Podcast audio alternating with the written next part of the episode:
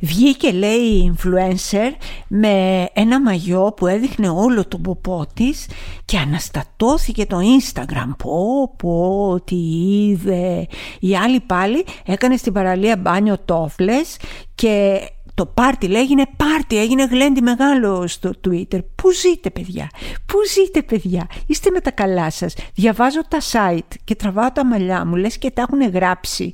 Τίποτα γέρι σε κάτι χωριά στη δεκαετία του 50, του 60 που δεν έχουν δει ούτε κόλλο, ούτε στήθος, ούτε τίποτα απολύτως. Πού ζείτε παιδιά, Παναγιά μου, είναι δυνατόν. Είμαι η Έλενα Ακρίτα, γεια σας, τι κάνετε; Αυτό είναι το podcast το μαζί και τα μάτια μας που παρακολουθείτε, με συγχωρείτε, κάθε Τετάρτη από το News 24-7. Αν τώρα αυτό που ακούτε σας αρέσει, μπορείτε να με ακολουθήσετε στο Spotify ή στο Google Podcast ή στο Apple Podcast και να είμαστε εδώ μαζί. Τα κορίτσια λοιπόν με τους πλούσιους γλουτούς εξακολουθούν να αναστατώνουν. Απόψε κάνεις μπαμ. Σε βλέπουν και φρενάρουν influencer αγάπη μου και σταματούν τα τραμ. Απόψε κάνεις μπαμ, απόψε κάνεις μπαμ.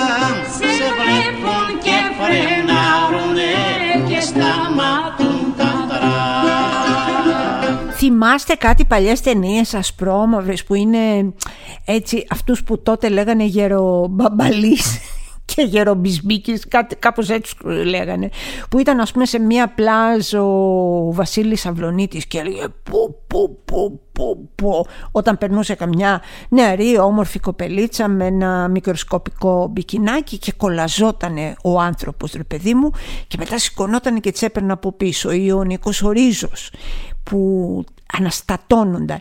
Τα site που γράφουν όλες αυτές τις αηδίες ότι η Τάδε έβαλε ένα μικροσκοπικό μπικίνι και έριξε το Instagram πρέπει λογικά οι άνθρωποι που τα γράφουν αυτά να ζουν στην εποχή του Αυλονίτη και του Νίκου Ρίζου και όλων αυτών των λιγούριδων, λιγούριδες τους λέγαμε εμείς όταν ήμασταν νέοι αυτοί που έβλεπαν ένα κοριτσάκι με μίνι και τους τρέχανε τα σάλια. Γιατί, γιατί ήταν στερημένοι.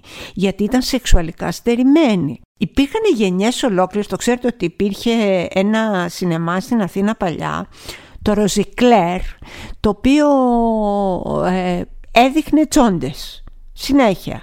Τώρα δεν ξέρω, νομίζω ότι ήταν και ένα άλλο, που πηγαίναν τα λουστράκια και βλέπανε τσόντες ελληνικές με τον Κώστα Γκουσγκούνη, τον Μακαρίτη που ήταν πολύ light βέβαια αλλά για την εποχή εκείνη ήταν φωτιά και λάβρα. Πηγαίνανε λοιπόν και τα λουστράκια και έγραφε μάλιστα έξω από το σινεμά παρακαλούνται οι κύριοι, οι κύριοι πελάτες να αφήσουν τα κασελάκια τους απ' έξω. Γιατί μπαίναν τα λουστράκια, αλλά δεν ήθελα να μπει και να βρωμίζει όλο το μέρος με τα κασελάκια, με τα βερνίκια. Λοιπόν, κάπου εκεί πρέπει να ζουνε. Κάπου εκεί πρέπει να ζουνε και μήπως πρέπει να τους πούμε πολύ μαλακά για να μην τους τρομάξουμε ότι ξέρετε, δεν το μάθατε από εμάς, αλλά είμαστε πια στον 21ο αιώνα. Είναι δυνατόν πραγματικά ποτέ να πιστεύουν ότι με όλη αυτή την σεξουαλική υπερπροσφορά που υπάρχει, ότι με όλη αυτή την διαδικτυακή την πρόσβαση στα πορνό, στα hard, στα soft, στο ένα, στο άλλο, σε απίστευτα. Θα δει κάποιος μία influencer στην παραλία με το μπικίνι το μικροσκοπικό ή με το στήθος έξω και θα κολλαστεί και θα πει Παναγιά μου τι είναι αυτό; Είστε με τα καλά σας, ελάτε στην ίδια εποχή, ωραία είναι εδώ, ελάτε, ελάτε να κάτσουμε όλοι μαζί, φέρτε τα κουβαδάκια σας, να κάτσουμε στην ίδια παραλία. Ζούμε στο 2022. Καμία μα καμία μα καμία star, παρουσιάστρια, influencer ή οτιδήποτε άλλο δεν κολλάζει πια κανέναν. Οι παραλίες είναι για όλους, κορίτσια μου βγείτε και όποιος κολλαστεί επειδή θα σας δει, το πρόβλημα είναι δικό του. Ο Λιγούρης είναι αυτός. Εσείς είστε οι κοριτσάρες μου και σας αγαπώ. Να περάσετε τέλεια στην παραλία. Έλα Χριστέ και Παναγιά, τι πάθαμε.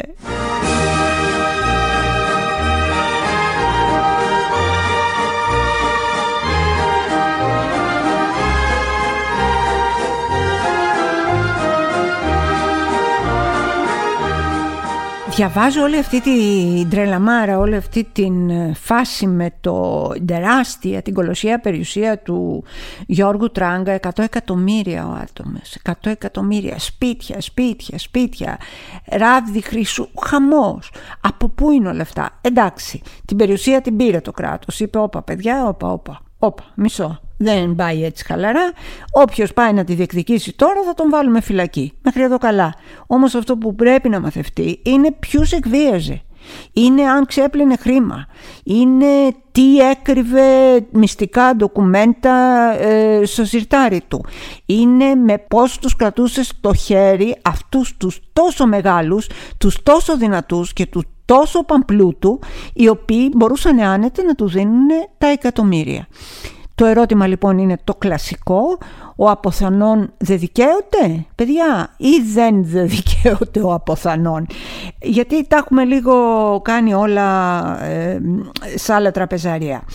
Το θέμα λοιπόν είναι ότι αυτή η ρίση ο αποθανόν δεν δικαίωται η οποία στην ουσία είναι κολευωμένη λίγο, είναι ο γάρα αποθανόν δεν δικαίωται από τις αμαρτίες, ε, δεν σημαίνει ότι δικαιώνεται αυτός που πέθανε και που έκανε τα χίλια μύρια όσα τέρατα εν ζωή, σκότωσε, εκβίασε, δολοφόνησε, βασάνισε, ήταν ένας ε, γουρούνος και μισός, ήταν ένας τραμπούκος. Όχι, δεν σημαίνει ότι δικαιώνεται, σημαίνει ότι οι αμαρτίες πια δεν μπορούν να τον αγγίξουν γιατί έχει πεθάνει, γιατί τα έχει κακαρώσει πολύ απλά. Άρα οι αμαρτίες δεν μπορούν να τον αγγίξουν αυτόν.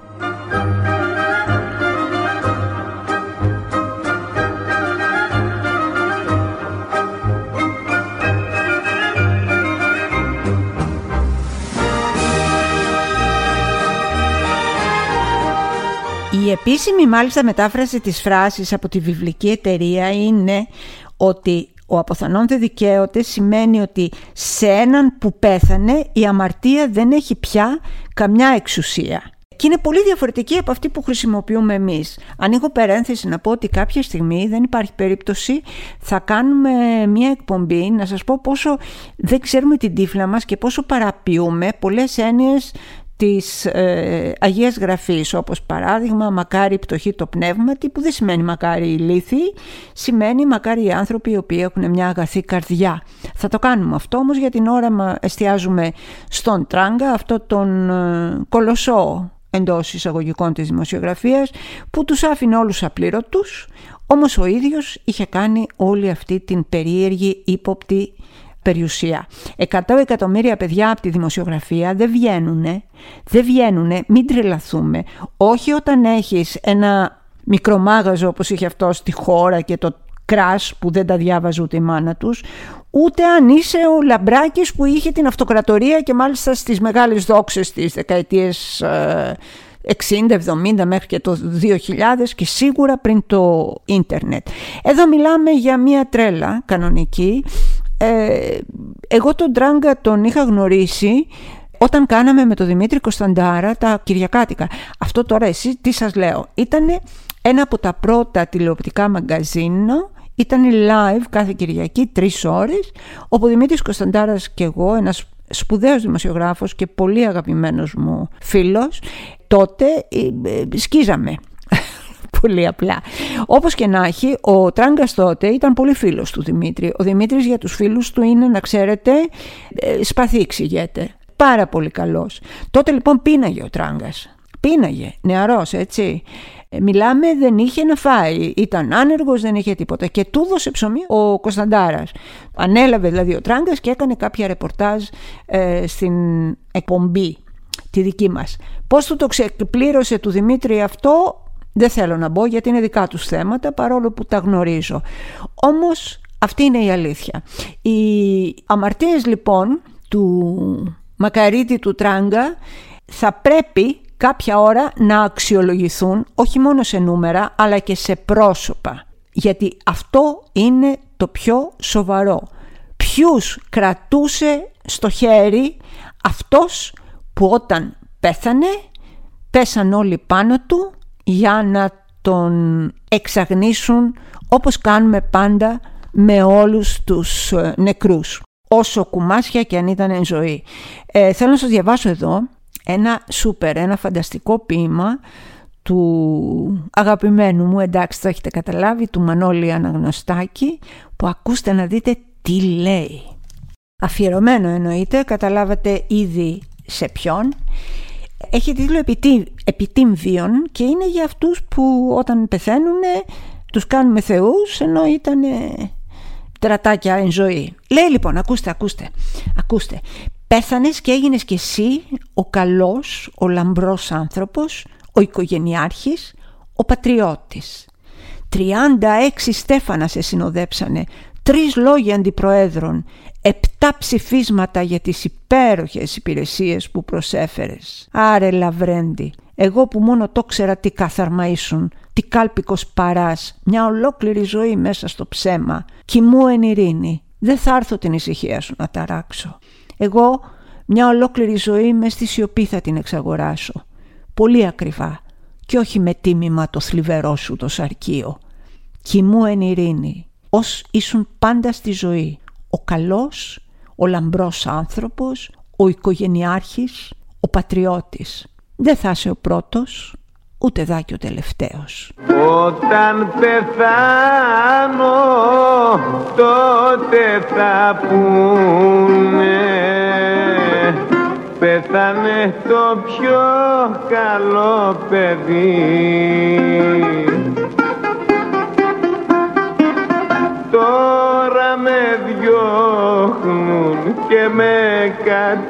κατηγορούνε και δεν γυρίζει κανένας να με δει. Όταν πεθάνω όλοι θα πούνε πέθανε το πιο καλό παιδί Ξέρετε γιατί τον βάλαν φυλακή. Σε αυτή τη χώρα όπου όλοι όσοι πρέπει να είναι φυλακοί κυκλοφορούν ελεύθεροι έξω και όσοι πρέπει να κυκλοφορούν ελεύθεροι έξω τους βάζουν φυλακή, ξέρετε γιατί το συλλάβανε. Το νεαρό 23χρονο Σύριο. Γιατί έδωσε φαγητό σε πεινασμένους, γιατί έδωσε νερό σε διψασμένους. Ακούστε λοιπόν αυτή την φοβερή ιστορία. Διαβάζω εδώ στο RT News ε, GR κατηγορούμενος για διευκόλυνση, αυτό είναι τώρα το επίσημο, το κυριλέ πως το λένε, για διευκόλυνση παράνομης διαμονής υπηκόων τρίτων χωρών στην ελληνική επικράτεια και κατηγορούμενος επίσης για δυσχέρανση ερευνών των ελληνικών αρχών. Κατηγορείται ένας 24χρονος Σύριος που τον συλλάβανε στα Καρδάμιλα στοιχείο τώρα το Σάββατο 4 ε, Ιουνίου. Το έγκλημα λοιπόν αυτού του φοβερού και τρομερού ε, ε, τύπου που ζητάει μέχρι και το FBI ήταν ότι έδωσε νερό και φαγητό σε 11 νεοεισερχόμενοι ήταν αυτοί οι πρόσφυγες ε, κυρίως από την Παλαιστίνη που είχαν μείνει αυτοί κρυμμένοι για ώρες πάνω στα βουνά της ε, περιοχής εκεί στη Χίο γιατί φοβόντουσαν ότι αν τους ε, πιάσουν θα έχουν και αυτή την τύχη εκατοντάδων προσφύγων που βρέθηκαν να θαλασσοπνίγονται. Αυτή λοιπόν που λέτε ήταν η 11, ήταν μέρος μιας ομάδας 18 ατόμων που είχαν βγει εκεί στα παράλια της Χίου και τους 7 από αυτούς ε, τους πήρε η ύπατη αρμοστία κατευθείαν και μείνανε οι 11 οι οποίοι μείνανε κρυμμένοι. Μείνανε κρυμμένοι γιατί φοβήθηκαν τη βίαιη επαναπρόθεση μέχρι εξαντλήσεως, δηλαδή οι άνθρωποι πήγαν να πεθάνουν από την πείνα και τη δίψα. Όταν λοιπόν λίγο πριν πεθάνουν, κυριολεκτικά μιλάμε τώρα, κάποιος μπόρεσε και επικοινώνησε. Και τέλος πάντων επικοινώνησε με ένα γνωστό του στην ε, Γερμανία ο οποίος επικοινώνησε με έναν φίλο του εδώ, Σύριο, 23 χρονών παιδί, νέο άνθρωπο, ο οποίος τους εντόπισε, τους βρήκε και του δώσαν κάτι λεφτάκια όλοι μαζί μαζέψαν και του δώσανε 80-90 ευρώ όλοι μαζί και αυτός πήγε και αγόρασε τρόφιμα, αγόρασε νερά, αγόρασε όλα αυτά τα πράγματα και τον συλλάβανε, τον συλλάβανε. Αυτός θα πάει φυλακή γιατί διευκόλυνε λέει την παράνομη διαμονή τους ε, στοιχείο και δυσκόλεψε το έργο των ελληνικών αρχών. Εγώ δεν λέω να είμαστε μπάτες σκυλιαλέστε, όχι με τίποτα. Με τίποτα. Δεν είναι δυνατόν. Όμως θα πρέπει να υπάρχει μία πρόβλεψη κρατική που να ενέχει μέσα το στοιχείο της ανθρωπιάς. Δεν γίνεται ό,τι και να είναι. Λαθρέα να έχουν μπει, παράνομα να έχουν μπει, νόμιμα να έχουν. Είναι άνθρωποι, είναι ανθρώπινα πλάσματα τα οποία φύγανε και ήρθαν σε αυτή τη χώρα όχι γιατί Είπανε ένα πρωί, ρε δεν κάνουμε αυτή την πλάκα να πάμε να θαλασσοπνιγούμε στο Αιγαίο. Έτσι γιατί βαριέμαι λέει στο σπίτι. Ε, δεν πάμε να βρούμε τους δουλέμπορους, να πνιγούν τα παιδάκια μας, να πολεμήσουμε με τις αυτές, να βρεθούμε εγκαταλελειμμένοι, να μας γυρίσουν πίσω. Δεν το κάνανε γι' αυτό. Δεν είχαν σπίτια να μείνουν.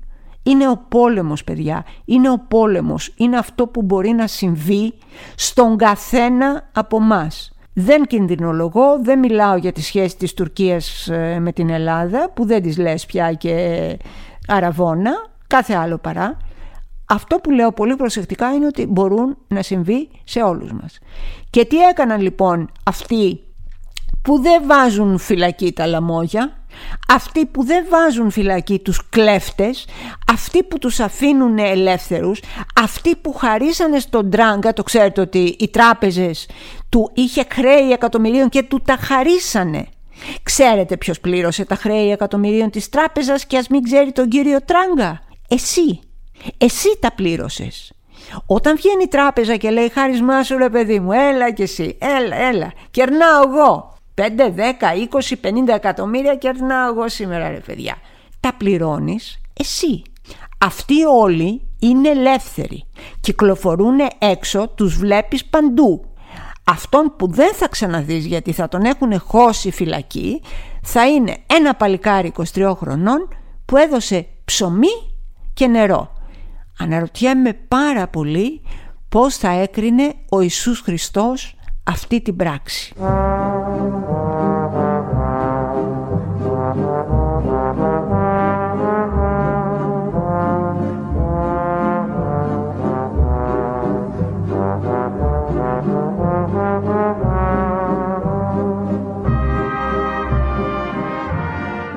Σε σένα μιλάω, σε σένα μιλάω παιδί μου, που δίνεις τώρα πανελλήνιες και η ψυχούλα σου έχει φτάσει στις πατούσες από τις αγωνίες, από τα ξενύχτια, από τις πιέσεις που υφίστασε μέσα στο ίδιο σου το σπίτι, από τις υψηλές προσδοκίες των άλλων για σένα, από όλο αυτό τον εφιάλτη που ζει ένα νέο παιδί ενώ δεν θα έπρεπε.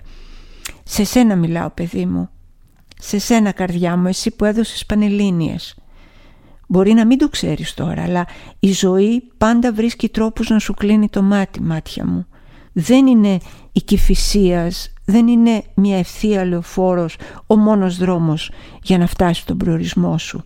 Υπάρχουν κι άλλοι τρόποι, υπάρχουν κι άλλοι δρόμοι, υπάρχουν και στενάκια, υπάρχουν και αδιέξοδα που θα σε αναγκάσουν να γυρίσεις πίσω αλλά θα ξαναρχίσεις από την αρχή. Και αν ακόμα δεν είσαι σίγουρος ότι θέλεις να φτάσεις στον προορισμό που οι άλλοι έχουν ορίσει, οι άλλοι έχουν καθορίσει για σένα, δεν πειράζει. Πίστεψέ με, δεν πειράζει, δεν έγινε και τίποτα. Όταν δεις το μέρος που είναι για σένα, όταν δεις το πλάτημα, αυτό το μεγάλο που είναι για σένα, θα το καταλάβεις μόνος σου. Και εκεί θα παρκάρεις το μηχανάκι σου και θα βγεις, θα κοιτάξεις γύρω σου, θα έχεις φτάσει. Επιτέλους.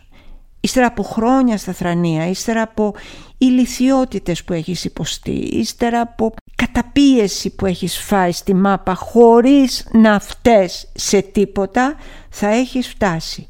Και θα φτάσεις εκεί που θέλεις. Εκεί που θες εσύ αγάπη μου, καρδούλα μου γλυκιά. Θέλω να ακολουθήσεις το δικό σου δρόμο όπως έκανε ο δικός μου γιος, όπως έκανε το δικό μου παιδί, όπως κάνανε πολλά παιδιά που οι γονείς τους τα ενθάρρυναν, τα αγάπησαν και τα έσπρωξαν να ακολουθήσουν τα δικά τους όνειρα και όχι τα όνειρα που είχαν εκείνοι όταν ήταν παιδιά. Καλή επιτυχία σου εύχομαι. Αλλά και αν δεν πάνε όλα καλά, εδώ είμαστε όλοι. Γεροί και γελαστοί. να είστε παιδιά μου. Σας αγαπάω δεν ξέρετε πόσο. Υπερασπίσου το παιδί. Γιατί αν γλιτώσει το παιδί υπάρχει ελπίδα Και πάντα στο ρυθμό των πανελληνίων εξετάσεων να τα πούμε και δύο λογάκια με εσάς όλες τις μανούλες που κάνετε ό,τι μπορείτε, όχι όλες, αρκετές όμως από εμάς, για να το τσακίσετε το παιδάκι σας ε, κανονικά. Κανονίστε να τρελάνετε το βλαστάρι σας τώρα με τις πανελλαδικές. Κανονίστε να προβάλλετε όλα τα αποθυμένα που εσείς έχετε στο παιδί σας και στις εξετάσεις που θα δώσει τώρα. Άλλωστε εντάξει, έχετε ήδη γανώσει το κέρατο, του έχετε πει ότι καλή βαθμή, φέρνουν επιτυχία, καταξίωση, χρήμα, δόξα με συγχωρείτε και έναν καλό γάμο και τρία παιδάκια χαριτωμένα και όλα αυτά κανονίστε να βγάζετε τα παιδιά σαν φασόν, σαν πανομοιότυπα προϊόντα που βγαίνουν από μια πρέσα εργοστασίου. Η μία γενιά μετά την άλλη ίδιες ολόιδιες. Η μία γενιά μετά την άλλη να απορρίπτει και να εξωστρακίζει την διαφορετικότητα.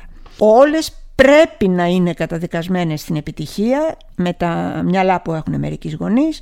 Όλες μετά είναι ανίκανες να διαχειριστούν οποιαδήποτε στραβή γίνει.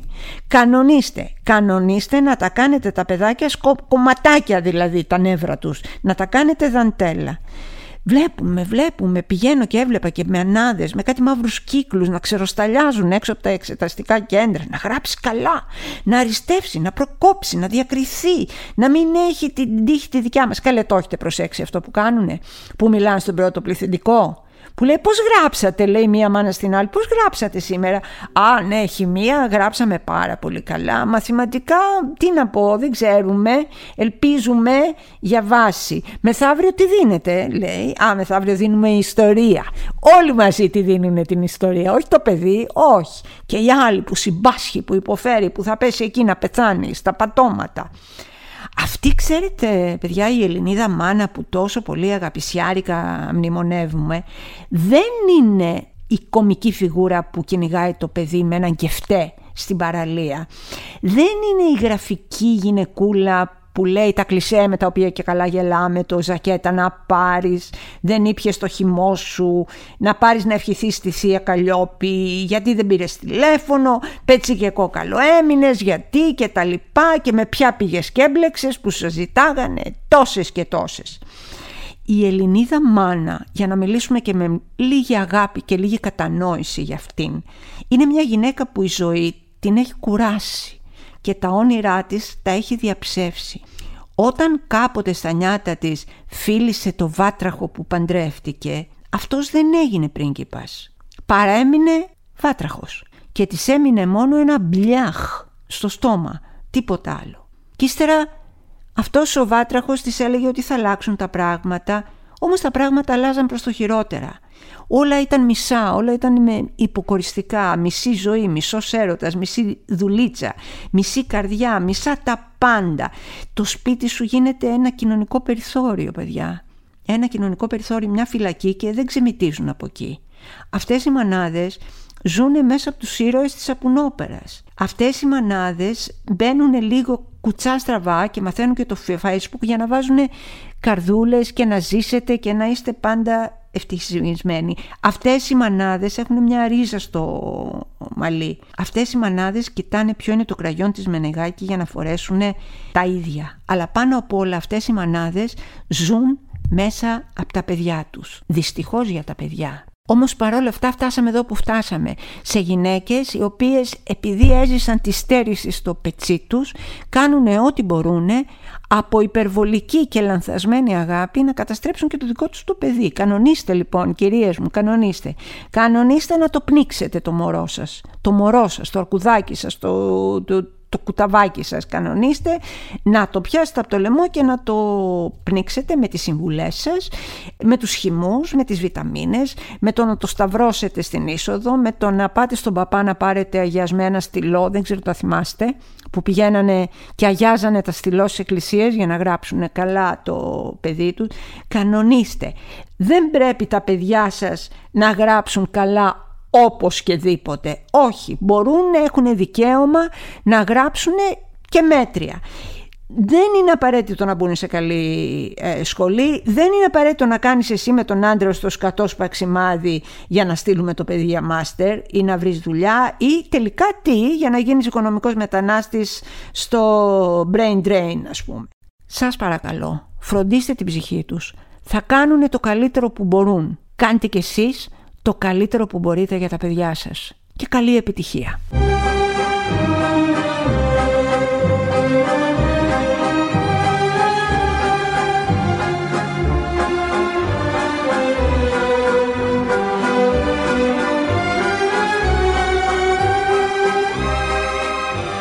Υπάρχει ένα θέμα το οποίο θα το παρακολουθήσουμε στενά. Είναι ο νέος κανονισμός του κολεγίου για τα θέματα σεξουαλικής παρενόχλησης ένας κανονισμός που όπως έκρινε ο συνήγορος του πολίτη αφήνει πάρα πολλά και αρκετά σοβαρά κενά όταν τον διαβάσεις ε, προσεκτικά.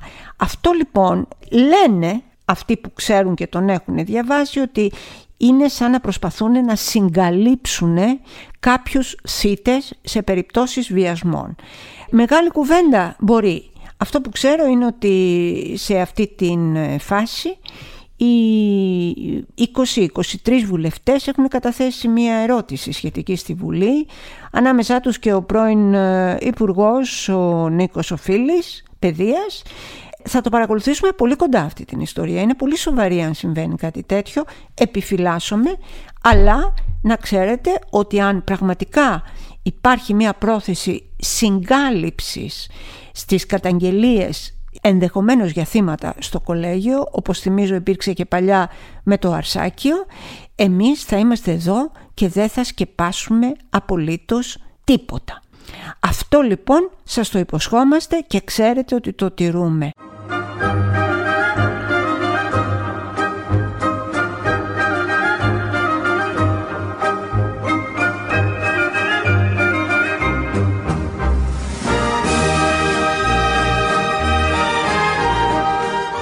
Αυτά και για σήμερα είμαι η Έλενα Κρήτα. Αυτό που ακούσατε ήταν το podcast το μαζί και τα μάτια μας αποκλειστικά από το News 24 7.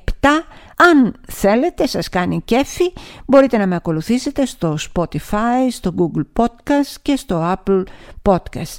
Κάντε κράτη λοιπόν με τις Πανελλήνιες, να είστε πάντα καλά, να είστε πάντα γεροί, να ξέρετε ότι σας αγαπώ και ότι σας σέβομαι βαθύτατα γιατί σας αξίζει. Γεια σας.